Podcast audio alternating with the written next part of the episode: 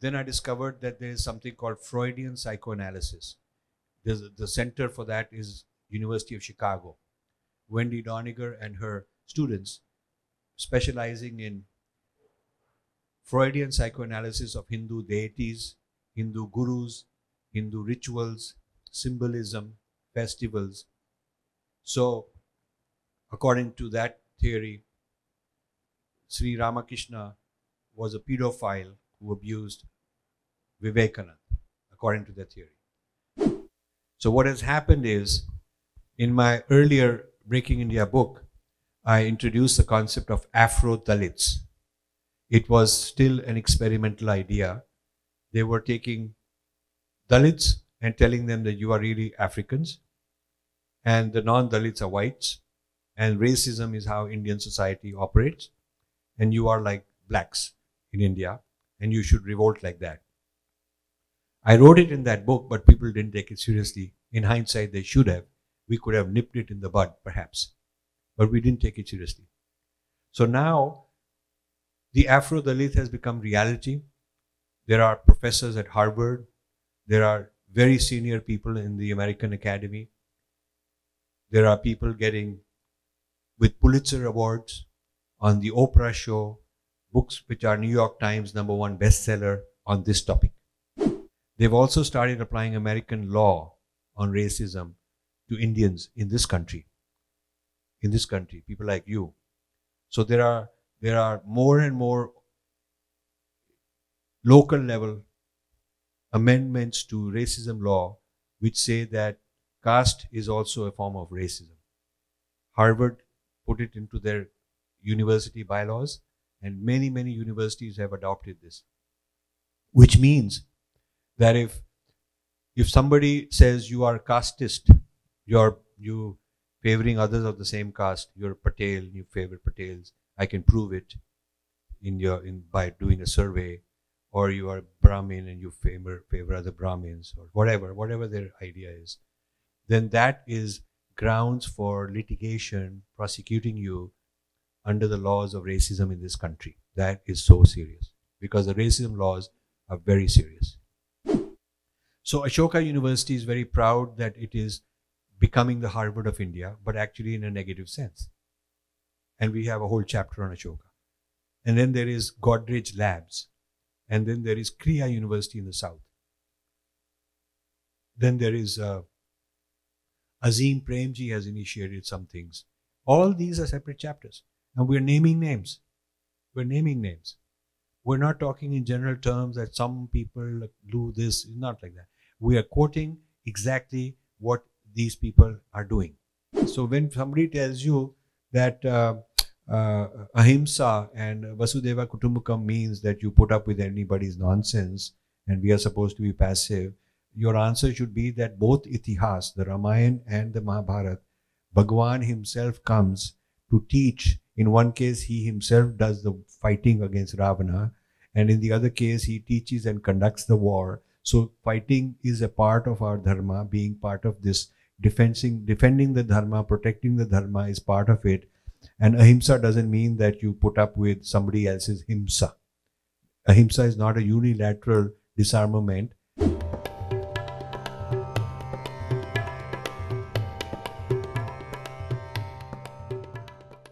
Yeah, so just briefly about Rajiv ji. I've known Rajiv ji for more than half of my life.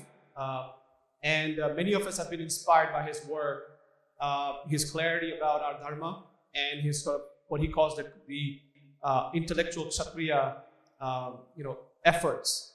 Because uh, when you have clarity about dharma, it's very important. It's very easy for you to face whatever is coming in front of you. He has done groundbreaking work in providing what we call, what he calls Purva Paksha, which is the analysis of the other from the lens of the Indic perspective. So, how our culture, a lot of times from a colonial perspective, everyone has looked at us and says, this is how Hindus are, this is how India is, and things like that. So, he decided to turn the gaze, pioneering work in the 90s, and essentially challenging the citadels of power and saying, look, this is who we are. And one of my favorite books that he has written is, uh, besides Breaking India, is also Being Different, an Indian challenge to Western universalism. It's a must read book for everybody who, who respects Dharma and Dharmic cultures because it essentially turns the gaze on the other side. So he has done pioneering work on this, and I'm very excited to have Snakes in the Ganga here today as well, which he will talk about. And it has already created a lot of waves globally speaking. And now the North America tour has started, and there's to be a lot of programs going on. Uh, we also have the books on sale today. Uh, you can buy them for $25, and anybody who donates $500 today is, of course, going to be a complimentary uh, book for you as well. Without further ado, I would like to welcome Rajivji. Before we get started, I would also like to invite Panditji and wife as well, um, and Pinari, Dr. Ji, um, for some quick diya lighting so that we don't start any ceremony or any program without the diya itself. Unfortunately, we have an electric diya, so we will have to uh, do that. Rajivji, please.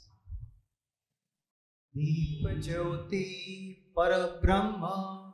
Like everyone to join with me in this prayer. Deep Jyoti Parabrahma. Deep Jyotir Janardana. Deepo Hartu me papam. Sandhya Deepo Namaste. Om Shanti, Shanti.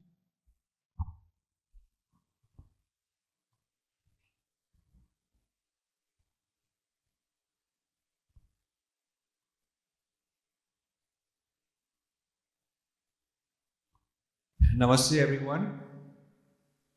And thank you, Nikunj, for organizing this, for putting CoHNA together. Nikunj and I, as he said, go back way a few decades, and uh, he's done some amazing work. I congratulate him, I support his work, and would like all of you to join CoHNA, donate generously, and help out, help this young man. The, re- the reason being, I I've been on a tour for 60 days non-stop. India and then Canada, then Boston, then California, now here. And I'm now a little bit uh, worn out and sore throat and all. Too much, uh, too much speaking. so I need to rest a little bit. That's why I apologize. After my talk in Q&A, I'll leave. Also, I have a family medical situation at home, uh, and I'm about an hour from home, so I'll need, I'll, I won't be able to stay for the entire event. I really wish I could. The primary work that I've been doing for like three decades now, I need to explain what's common. And each time I write a book, people say, oh, okay, now you're taking on a different topic. And so I've done nine books, but I'm going to do another 20 before I'm done, which are all starting. And these are not uh, new projects that I have to figure out. These are things that are already done. Research is done. First draft is written. And now it needs to be polished up, cleaned up, which takes a lot of effort. But they are all over the place in terms of what you see. But there's something in common the methodology. What I'm trying to develop are algorithms. You guys, that's why I was asking how many tech people here. So an algorithm is sort of a procedure, like a cooking algorithm, how to make you know something, or an algorithm to drive a car or whatever. There's two kinds of algorithms. One is an a procedure exists, and we have to discover what it is. Like in physics, you try and discover what's the algorithm for high tide, low tide, what's the algorithm for eclipses, what's the algorithm followed by an electron, how does it move. So discovering nature's algorithms is physics and chemistry and all of that. Social sciences try to discover the algorithms by which human beings behave. You're also discovering algorithms. And then there are whole different kind of algorithm where we develop an algorithm. Like we make a car. It's not something in nature, but we develop an algorithm to turn it into something useful.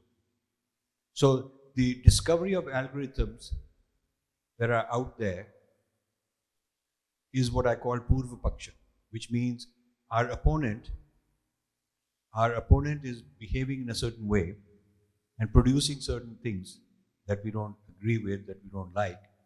We must deconstruct how this opponent works. What is his algorithm? So, for example, if you come across a lot of instances of bias, then you want to figure out what is the algorithm by which this bias is being constructed. What is the mechanism? What's the reasoning? Who funds it? That's also part of the algorithm. What are the institutional mechanisms working to bring this about?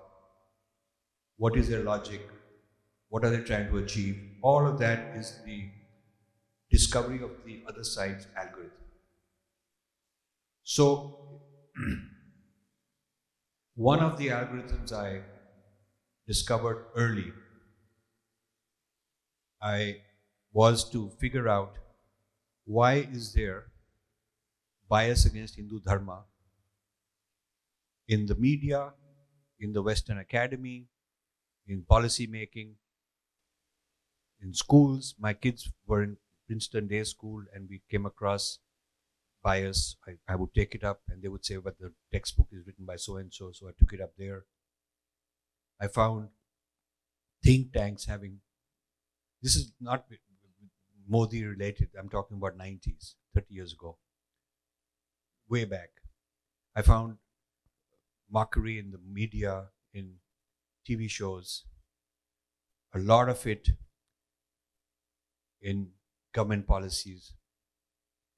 So then one had to figure out where is it coming from. So when you research, you find out, I found out that the academic community had a lot to do with it because the academic community writes school textbooks. The academic community gets quoted by media as experts. The academic community populates think tanks. So the algorithm went to target it, the focus on the academic community.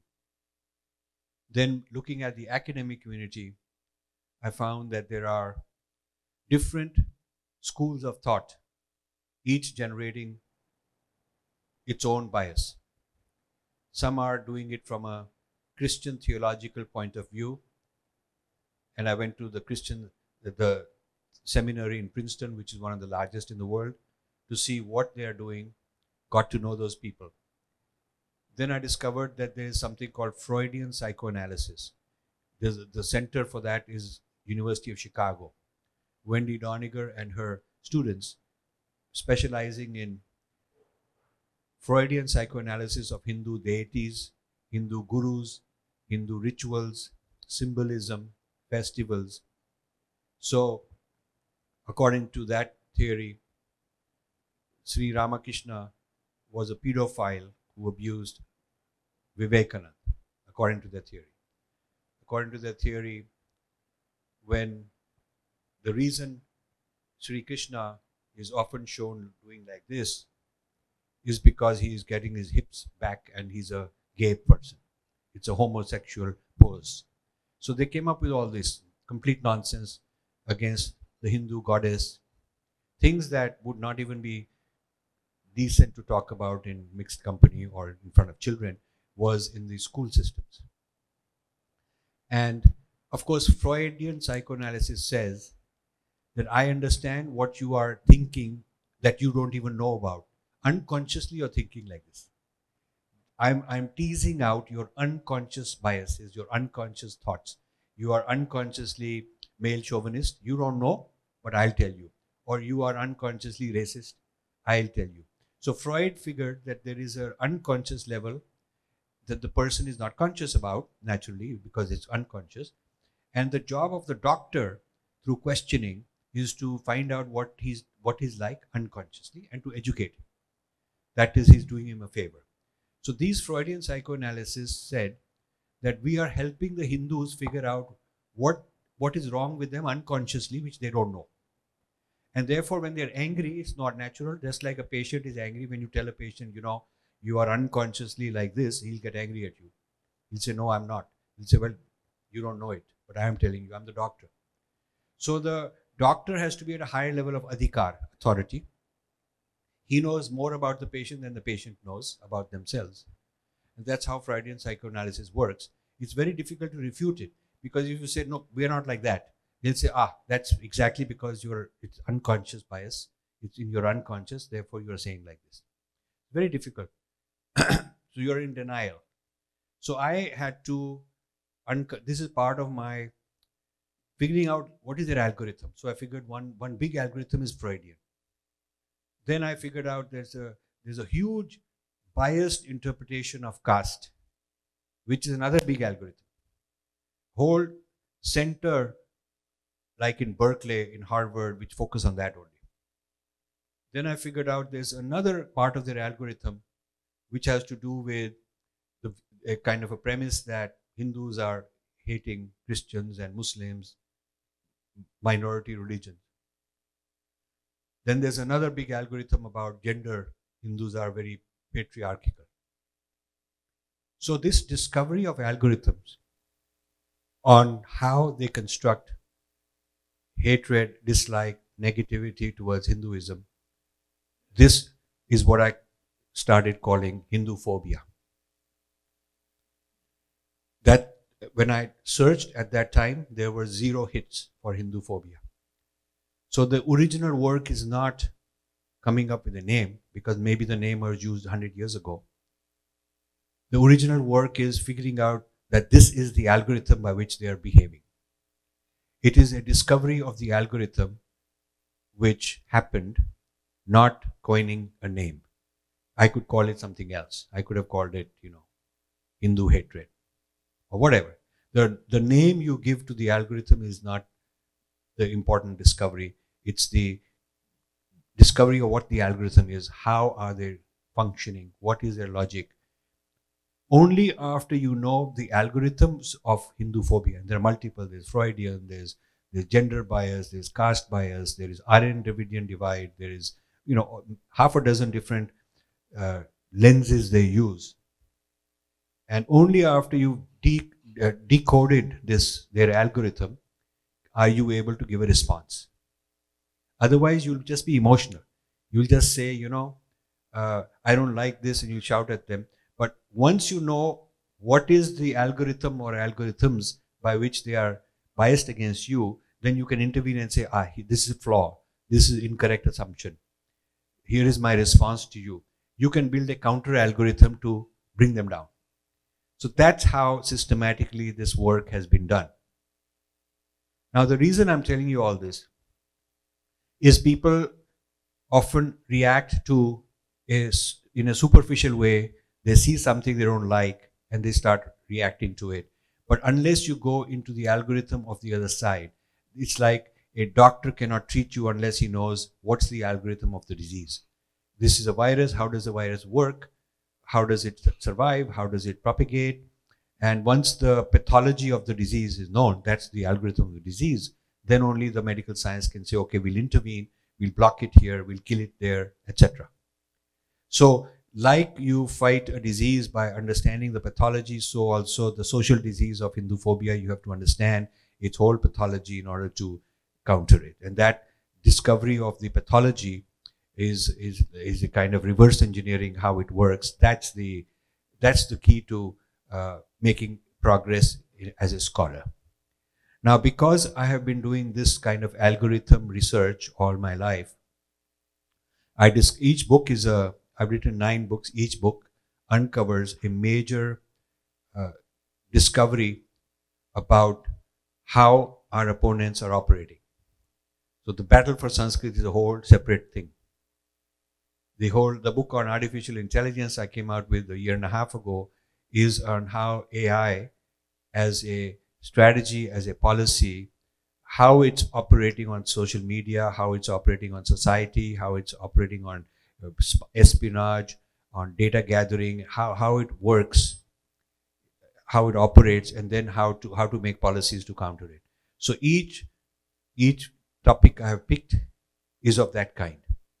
So, with this background, I can tell you Snakes in the Ganga uncovers the behavior, behavioral algorithms and strategies of our opponents that have not been uncovered and written about before. It is not about coining a name, you know, I could call them snakes, I could call them whatever, it doesn't matter. The name is just a metaphor, it's just to get your attention. But the real discovery, the real originality in this is that Marxism, we think, is a, not an American thing. But Marxism logic is the underlying algorithm Americanized as critical race theory and wokeism. Most Americans I talk to don't believe it, don't want to believe it because they don't want to believe that we are we are become a Marxist country.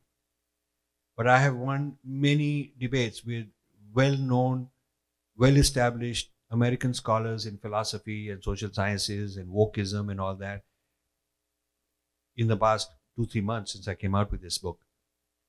Because Marxism's basic tenets, which started in Europe, entered United States around World War II.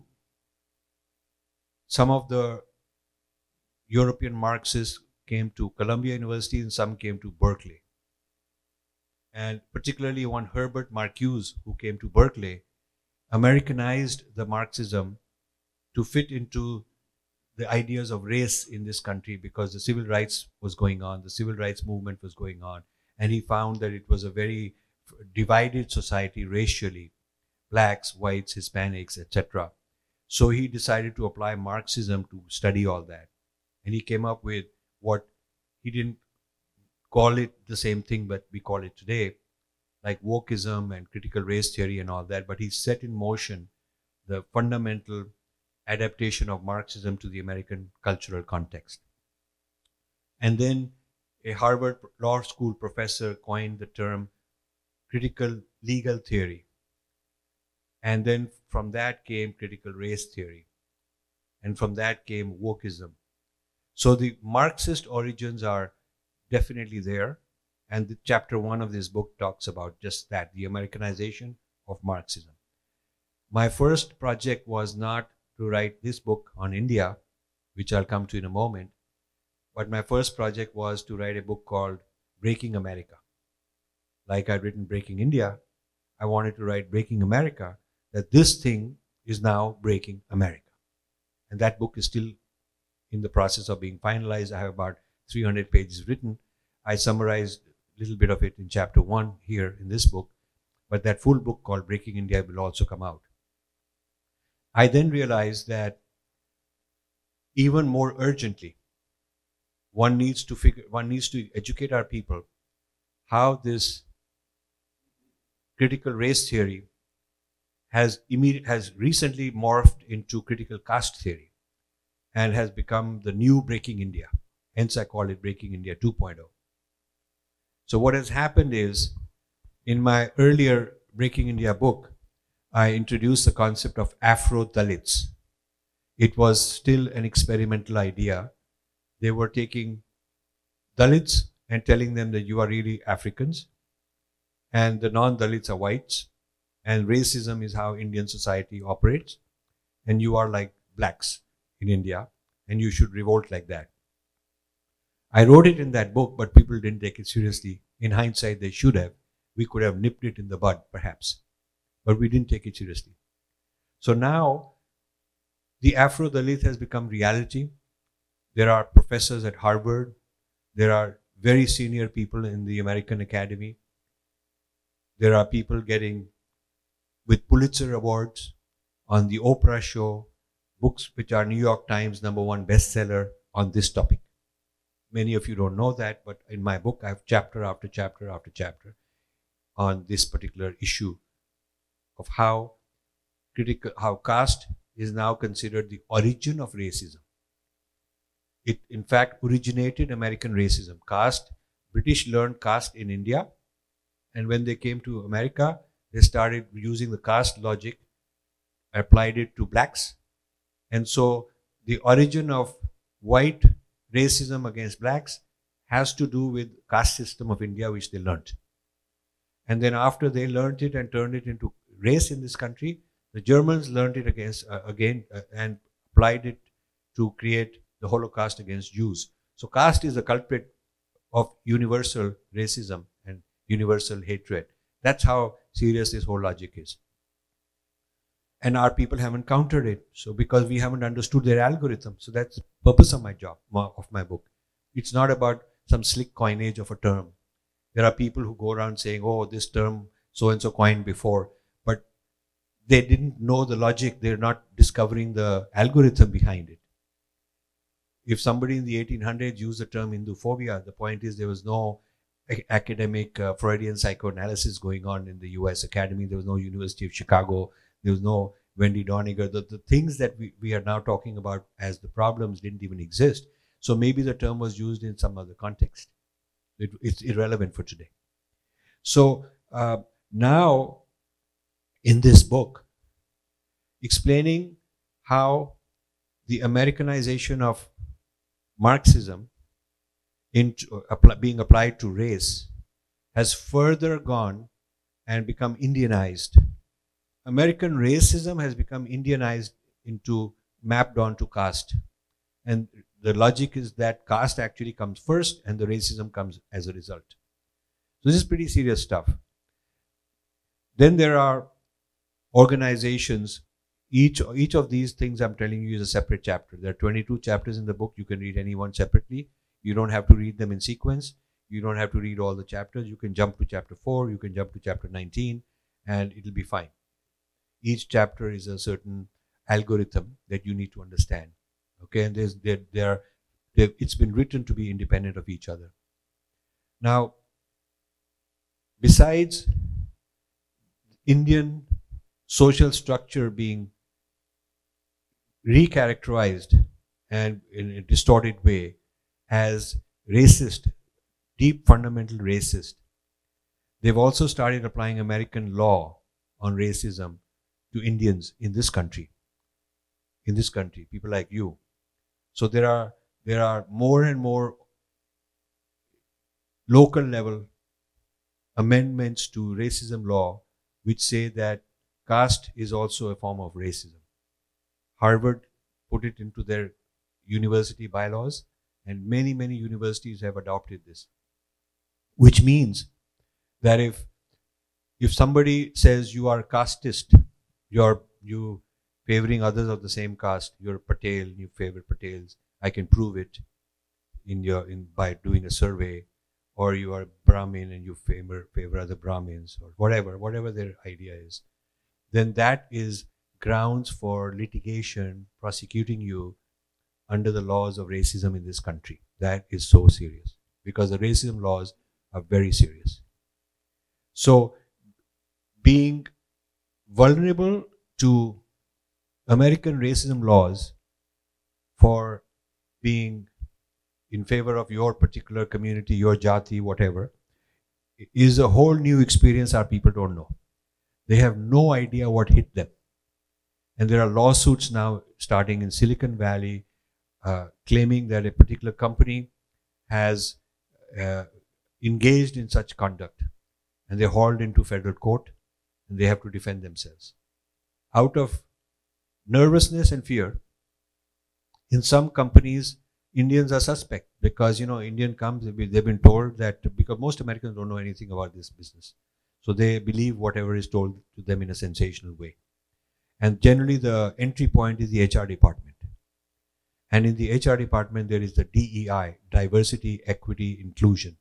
And those people are really looking for such ideas and such things because it gives them power.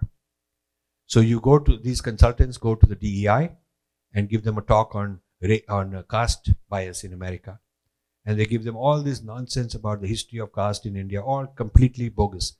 In chapter six of this book, I've given a detailed rebuttal of all the claims they're making about caste, so that we have some talking points. We can rebuttal, we can talk back. That's what chapter six is for. It's a hundred page standalone book by itself the history of Indian social structure, and a rebuttal to common biases. Now, Indians are on the defensive. I just came back from Silicon Valley. One of the one of the books that has come out from Harvard by a Harvard professor, published by Harvard University Press, says that IITs are Brahmanical structures to oppress Dalits, very clearly. And it gives some logic and how it British conspired with Brahmins to create engineering education. Then all engineering education has got this problem. IITs are the worst of the lot, but others also got this problem. And it gives you all this sort of logic. One of the silly arguments is that Brahmins don't like to work with their hands, and the Dalits are good at working with their hands. And so in engineering, normally you should learn how to work with your hands also, not just theoretical. But in India, the IITs give more preference to theory of engineering and don't put much emphasis on working with your hands because this, this way the Brahmins will do better. And so the allegation that it's Brahmanical is correlated with the fact that, okay, a lot of the education is theory. Whereas, uh, and this disempowers, this is a uh, oppress, oppressiveness against Dalits. But the fact of the matter is, computer science by its nature is theoretical. And the reason there's a focus on computer science is not because it's Brahmanical, because there are jobs. It's a job oriented, wherever the careers are, the market is, that's the kind of education they are being given. So this author doesn't consider any of that, but simply wants to make the case that uh, IITs are racist because they're casteist. And this has taken root. This is now uh, not because it's Harvard University Press publishing it, which is the most prestigious in the world, and it's a Harvard professor doing it, uh, and and it's taught in their curriculum. So now it's quoted in all the universities. It's normal and standard to talk about it. India's Chief Justice of the Supreme Court, Chandrachud, has been quoting it.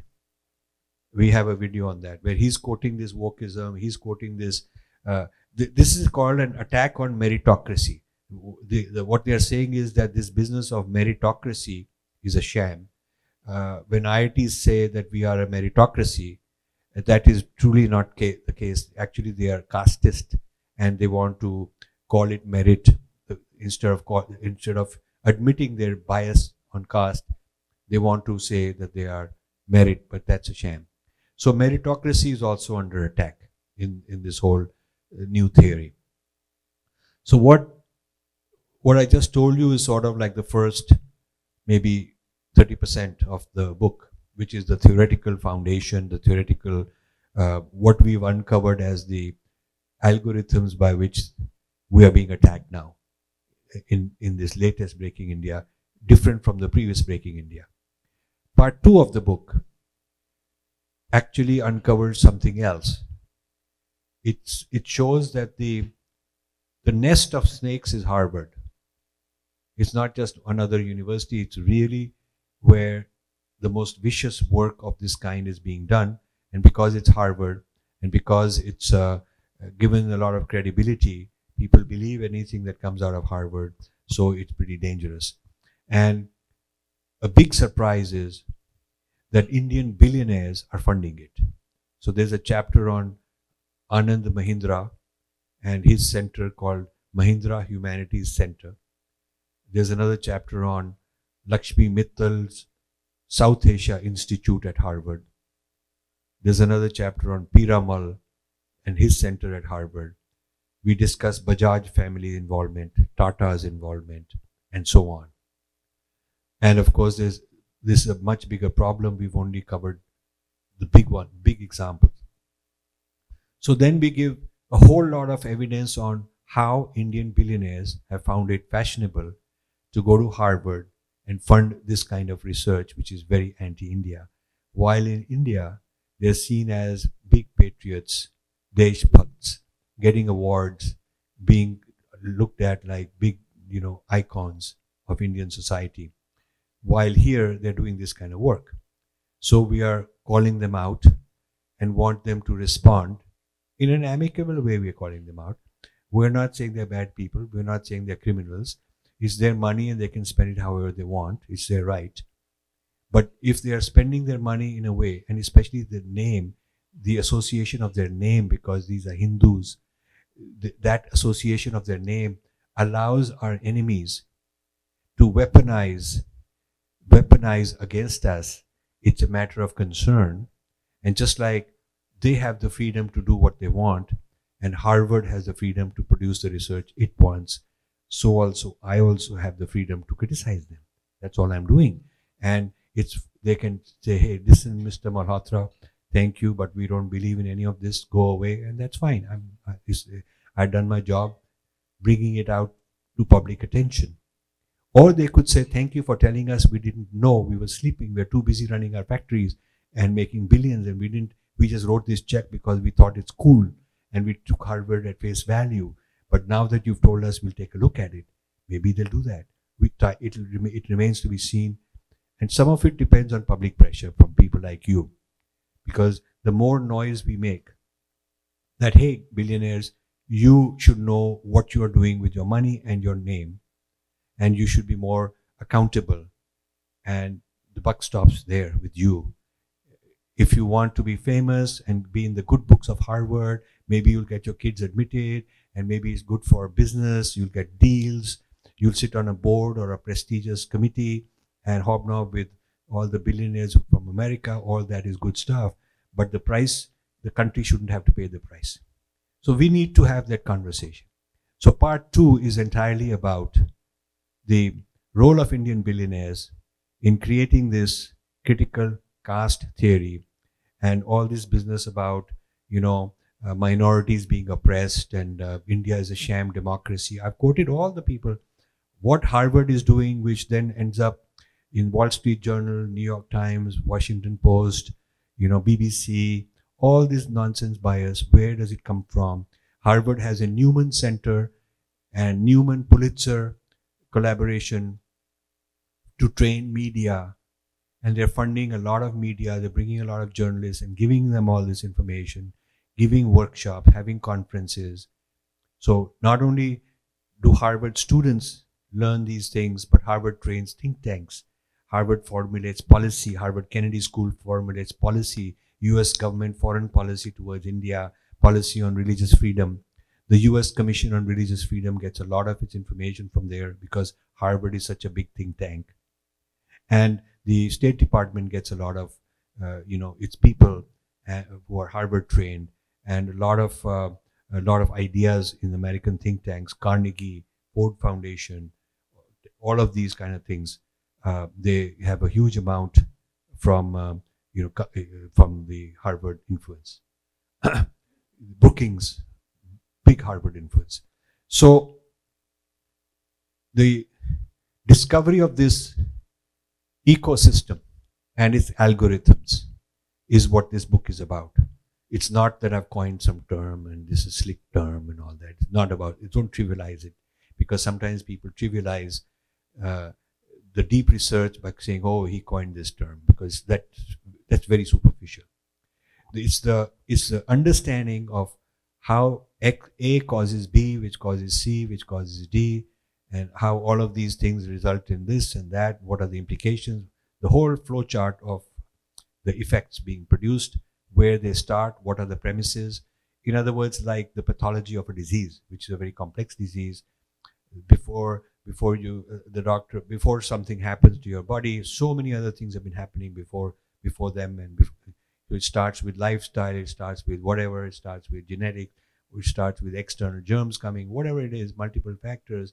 So it's a very complex pathology that has to be understood by a medical expert in order to figure out what went wrong and then figure out how to treat it.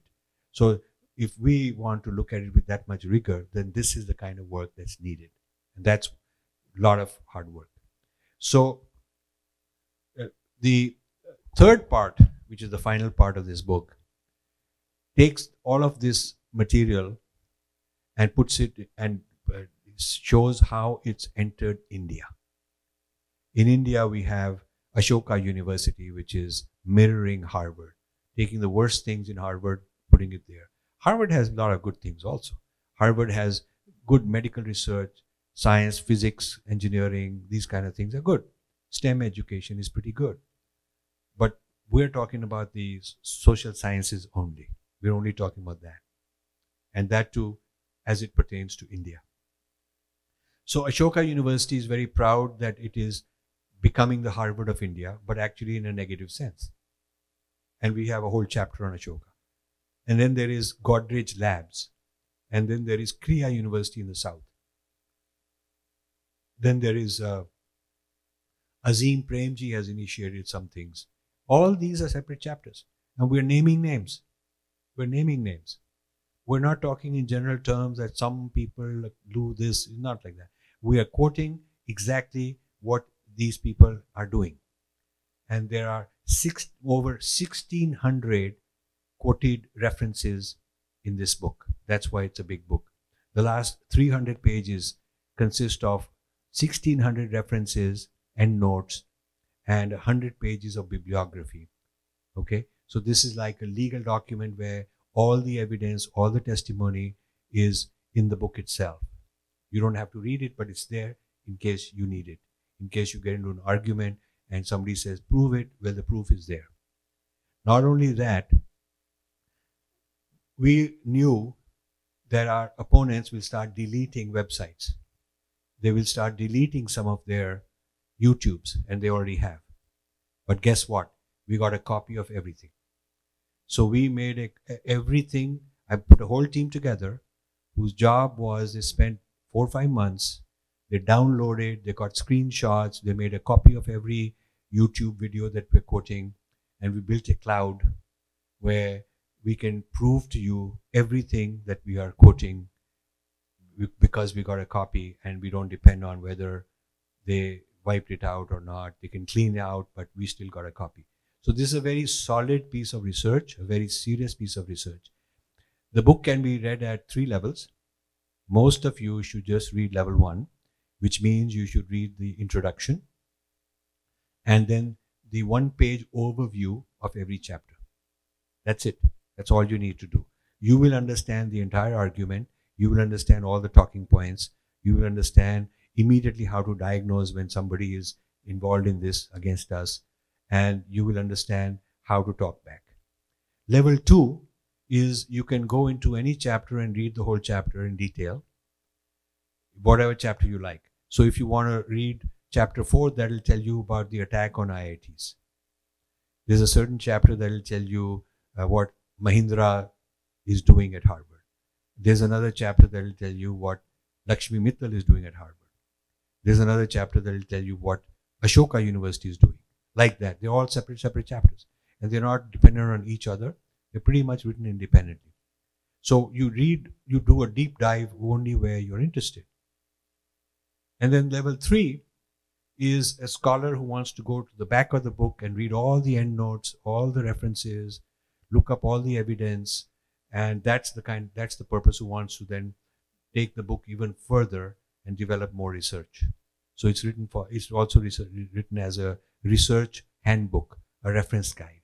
That's why it's big because we want it all in one place. Uh, and uh, don't let the size uh, scare you. As I said, you just read at level one, and that'll be it'll change your life. It'll change your thinking. So with that, I should close and maybe take some questions. Thank you very much for listening. Can I sit there? Can I- yeah.